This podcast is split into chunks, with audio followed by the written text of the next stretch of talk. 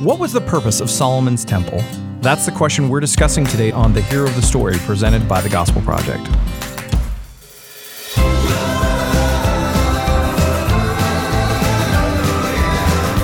Thanks for joining us for today's episode of The Hero of the Story, a podcast to help you focus on the gospel in every area of your life and ministry. I'm Aaron Armstrong, the brand manager of the Gospel Project, and with me, as always, is Brian Dembowczyk, our managing editor. All right, so Brian, let's jump right into this. All right help us set up the context. Where does this passage fall in the overall context of the the Bible's narrative? Yeah, I think this is one of those passages that really help affirm our need to study the Bible as one story because you know you can't even go back to the beginning of First Kings, just go back five or six chapters before what we're looking at and get the full story. I think you really need to go back to actually Samuel mm-hmm. um, and and remember when God's people demanded an earthly king like the other nations around them of Samuel Samuel and, of course, of God. And God warned his people through Samuel and said, Hey, th- this is going to be a mistake. If I give you an earthly king like you want, like the nations around you, then he's going to tax you, he's going to burden you, he's going to haul your sons off to warfare, and, and just list this long um, um, string of warnings that the people said, Yeah, okay, we're good with that. Give us a king. And so God, of course, relented and gave them Saul. And then Saul, his kingdom gave way to David's, and then David's gives way to Solomon, of course. Well, the reason why I think we need to go back to Samuel and that demanding of a king by the people is because in Solomon's reign, we see a lot of that, those warnings come to fruition. Mm-hmm. We know that Solomon is incredibly wealthy. Well, how did he acquire that wealth? On the backs of his people, the subjection of his people. He built, he's known as the building king. He, he built Jerusalem. He built the temples we're going to talk about. Well, how did he do that? On the backs and taxation of his people. And we know that he was such a great burden to his people because of what they do after he dies. Mm-hmm. And they ask his son, hey, will you go easy on us? And, and, we'll follow you forever. So I think to understand what's going on here in that bigger context is helpful because Solomon building the temple is a good thing. Mm-hmm. He is doing what God had told David would happen. But at the same time, we have to understand that how he did it probably had some some problems to it. Sure, absolutely, and that's uh, that's one of those key things that we always need to remember whenever we're considering any of these these people who are considered, you know, the great heroes of the Bible, um, because they they're always representing a mix of both the best and worst of humanity because they're people. Yeah, they are humans. Um, and uh, there's a there's just this uh, this one little um, I know we'll probably get in trouble for for referencing the fact that we've ever watched this, but uh, there's this one episode of from way way way back of The Simpsons where Homer is on the couch and he's he's just he's actually reading the Bible and he's like, man, this book's really messed up. Everyone's everyone's kind of a mess except for this one guy, and uh, and so that's that's just kind of this this thing. Yeah. It's become a, a, meme on social media and stuff, and that makes me happy too. But uh, but that's one of those things we always have to remember with with the people in Scripture is that they are people. Um, and so I really appreciate you mentioning the fact that it's like, yeah, this and, probably and, wasn't as neat and tidy as we want no, it to be. And, and the thing about it, and again, this is, and again, we remember David had wanted to build a temple, mm-hmm. and God said, "No, your son Solomon will will do it." Uh, but here, you know, as I'm just kind of looking through, just glancing through chapter six real quickly, I just see a lot of Solomon built the temple when he did this, when he did that, when he did this. Thinking back to the building of the tabernacle, you see much more of there's this this voluntary uh, mm-hmm. nature of the people getting behind this project, and you see so and so did this, so and so did that, mm-hmm. and so that right there, that contrast, I think, clues us into uh, the lack of nobility, for lack of a better word, um, in in Solomon here. He's he's obeying God, mm-hmm. but again, could he have done it a better way? And and and it looks like perhaps Maybe. he, he could have. Maybe, and I mean, it's also one of those things that I mean, it's it's a question that's up in the air because you know, different person wrote, uh, different yeah. po- person yeah. wrote the different narratives. I could so, be reading into this. Exactly, yeah. exactly. So, um, so as we as we read and as we study these chapters, um, what are what are some questions that we should be asking ourselves? Well, I think the, the question that, that begs itself, the one that you led off this episode with, is is why the temple? What was the purpose of the temple um, in in the first place? Yeah. Yeah. And so uh, when we think about the temple, what was its purpose, Brian? Well, uh, you know, looking back at, at salvation history, we know that God's plan from the beginning was to reside with his people, or his people to be with them. Okay, continue. Yeah, so God wanted to be with his people. We see this from the very beginning of, of creation as the created order, that, that God creates Adam and Eve, and then he comes and he walks with them in the cool of the day. There's this fellowship, this relationship. And of course, sin demolished that, just smashes that. And so the temple was a word picture that God was providing of how he would be with his people again, that he would dwell in the midst of his people. That's why the, the tabernacle was in the center of the camp. Uh, very important word picture that you know churches in Europe carried over. You see this in, in European city planning, where the the, The, church is in the center. the church of is the in the community. center of the community. So it's the same kind of idea that God is living with his people in the midst of, of them. And of course, it was more than that. It was not just this uh, monument. It's where God's people went to worship him. So that's where the sacrifice was made. That's where worship occurred. So the temple is this critically important piece of architecture um, and, and, and message of God's plan to be with his people, for him to be uh, there in their midst, and for them to worship him. Yeah. So you talked a lot about the tabernacle. So why a, why a temple? Why why why not just stick with the tabernacle? Why was that not sufficient? Yeah, I think this is a really interesting question. You know, as, as you're reading through, and and again, you got to go back to the book of Exodus for this, where where God commands Moses to to construct the tabernacle, and we know the tabernacle was was was a, was a tent.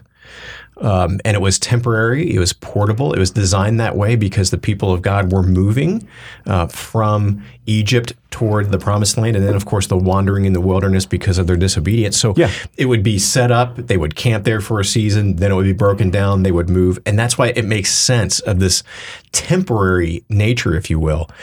And so we, we fast forward then to David and him looking at his palace, that, you know, cedar paneling and so forth. And he said, man, it's, mm-hmm. it's not right that my house is better than the God, than God's house. Right.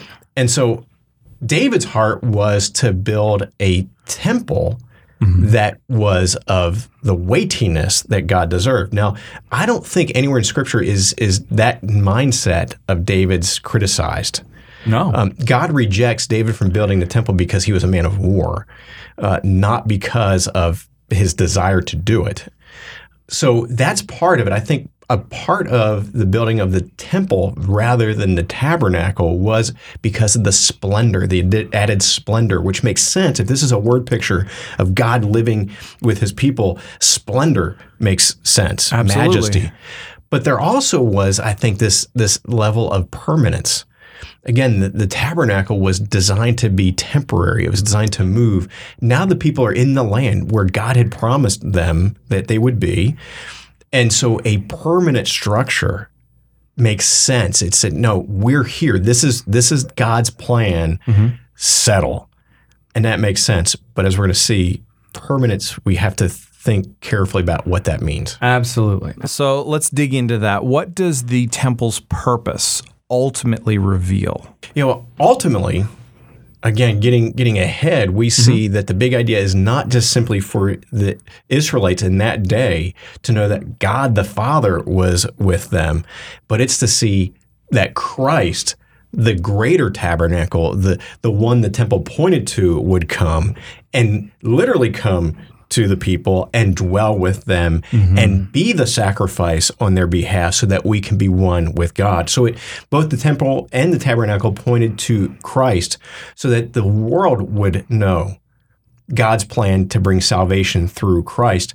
We see this in, in Solomon's prayer of dedication in, in chapter 8, where it's not just something for the Israelites. Again, the tabernacle was thought of as something for just the Israelites. Yeah. This temple, Solomon um, recognizes, um, Holy Spirit inspired, I would argue, that this tabernacle was being built not just for the Israelites, but for all of the people of the world. And this is actually what it says in uh, chapter 8, verses 40, 41 through, through 43. It says, uh, Even for the foreigner who is not of your people Israel, but has come from a distant land because of your name, for they will hear of your great name, strong hand, and out, outstretched arm and and will come and pray toward this temple may you hear in heaven your dwelling place and do according to all the for, that the foreigner asks um, then all the people of earth will know your name and uh, to fear you as your people Israel do, and and to know that this temple I have built bears your name. That's a that's a big deal right there. And I mean, you you, you said this so well that I mean, but it's it's one of those things that we so easily miss when we're when we're studying the New Testament. We have this tendency to toward thinking that um, in the Old Testament God worked one way, that salvation was only for this one people group and only for them, and yet, um, and that the New Testament represents a plan B of some kind. Whereas what we see all throughout the scriptures and here so plainly was that from the very beginning, God's intent was always that people from all nations would know him and worship him as God, as he deserves. Um, and that the temple was for that purpose to point them to him in anticipation of of this greater coming of Jesus. And that's huge. Oh yeah. So I think you, you know what you just said and, and what we see Solomon talking about here in, in chapter 8 this idea of of the temple being this picture of God saving all people groups to himself through Christ. Um, you know, I, you almost want to say, man, if you, if you just read the Old Testament, and recognize these breadcrumbs scattered throughout it. But it's like, no, it's, they're not breadcrumbs. It's it's obvious. Yeah. I mean, They're Genesis big- Genesis great twelve. signs. Yeah, Genesis twelve, the Abrahamic covenant, where Abraham says, you know, or God says to Abraham, all the families of the world will be blessed. So it, there's these. It's it's apparent. Yeah. we just kind of sometimes, like the Israelites, we fall into this myopic view. Um, but then we get to, to John 1 and we see that that Jesus is the tabernacle. He's the greater tabernacle. That Yeah. the language that's expressed there, that that Christ came and dwelt among his people. The the literal translation could be tabernacled among his people. Yeah. We look at the book of Hebrews, and it's all throughout there how how all these systems in the Old Testament, the, the temple itself, uh, the sacrificial system, the priesthood, these all pointed toward Christ. And so it makes this cohesive picture in, in all of its splendor and all of its beauty just shine forth. Yeah, absolutely. So let's think about this passage from the perspective of a group leader, whether they're um, whether teaching adults or, or or working in an adult small group, whether they're um, serving in student ministry, kids ministry, they're engaged in one-on-one discipleship, or just in personal study. Um, what guidance can we offer in, in working through this passage? Well, I'll throw out one because I've, I've I've rubbed shoulders with this in, in, in times in ministry and, and teaching all those different age groups in Yeah. one way or another. And often I, I see people connecting with the temple in, in one of two ways today. The mm-hmm. first is the church building. Yes. that the church campus or the church building that, that sometimes we, we kind of carry it over and say, well, the temple is where the Israelites gathered for worship. This is where we gathered for worship. There's a connection. And, and there is. Um, the other is our bodies, that our bodies are a temple. And of course, this is true. Scripture says as much. Absolutely. But usually, how I see this being applied is through taking care of these things. That we ought to respect and take care of the church campus, and, and, and we ought because we we we should be good stewards. Absolutely. And we ought to take care of our bodies because it's the temple, and and, and we ought to. But that's not the main takeaway here. Um, you know, as I think, what's the purpose of the temple again? It's where God came and met with his people. It's where God stepped into creation, into the mess of his people, his sinful, rebellious people. He stepped into their lives. He stepped into what was going on. Jesus stepped into it in a greater way. He stepped mm-hmm. into the world, taking on the flesh, walked among sinful men, mm-hmm.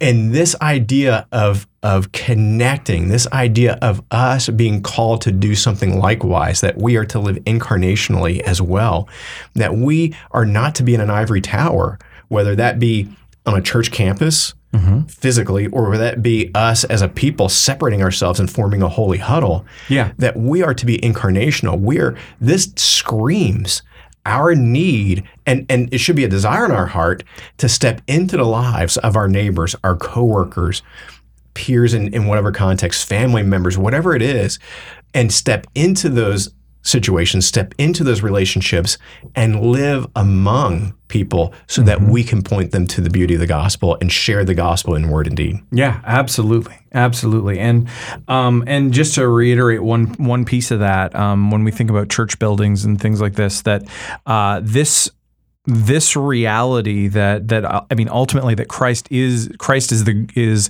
the fulfillment of everything that the tabernacle and the temple were were pointing toward. Um, and we think about how we treat our church buildings. One thing that that all of that truth should remind us is that there isn't a defined sacred space or holy place for the Christian we don't have one. And that's something that's radically different from virtually every other other, other world religion. Um, god's people uh, um, as you mentioned are the temple of the holy spirit where and so god dwells with us. And so because of that wherever we are is holy. And that actually increases um, in in some respect the weight of the call to holiness because God is with us at all times. And so we we we don't but it also it also gives us this this wonderful gift because um, what it also means that because God is with us, we have by faith in Christ, we have unrestricted access to Him. And so we can approach him boldly, as he, Hebrews 4 says, that we can approach the throne of grace um, and that he will give us grace and mercy in our time of need. Um, along with that, just the fact that um, Jesus came and dwelt among hum- humanity. That, that's a, an important reminder for us of his humanity.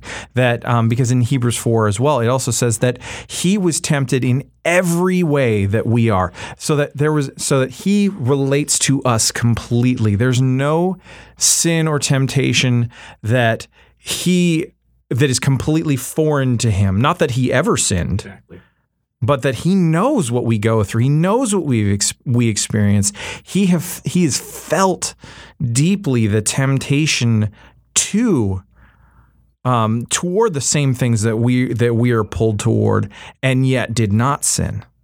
Um, and so, because of that, we have grace. We have this great gift. We have a Savior who appeals for us and is constantly praying for us to the Father, who represents us to Him. Um, and we don't have anything to fear. Yeah. You know, that, that, that idea of us being bold in approaching God is so critical. And uh, I just love that. I love that, that passage in, in Hebrews that you referenced. And I think we have to be careful, though, that, that sometimes I think we might be tempted to push back on that mm-hmm. because we we understand boldness incorrectly. Mm-hmm. We can approach God boldly. That does not mean we do so flippantly or um, arrogantly. Or arrogantly. Yes. Yes. It, it, there's still humility that saturates us because the only reason why we can boldly means with confidence, mm-hmm. with, with knowing that we're accepted because we're accepted in Christ because of what Christ did. So there should be humility undergirding this boldness. Um, you know, I, I, think of of the president of the United States, any president, not sure. thinking particularly of the one that we have now, but any president, that we would say, all right, would how would we feel free to barge into the White House right now to talk with with him? And the answer, of course, is no. We don't have that right. We don't have that privilege. The Secret Service would would you know stop us, rightfully so. Mm-hmm. But think about the child of a president who has that ability to walk into the Oval Office boldly mm-hmm. because that child knows that's my father mm-hmm. and I will be accepted by my father. I think it's that thinking that we have to understand of, of man, because God is our father, because he's adopted us because of Christ, we approach Him with complete confidence that we are loved and accepted by Him, period, with humility undergirding that.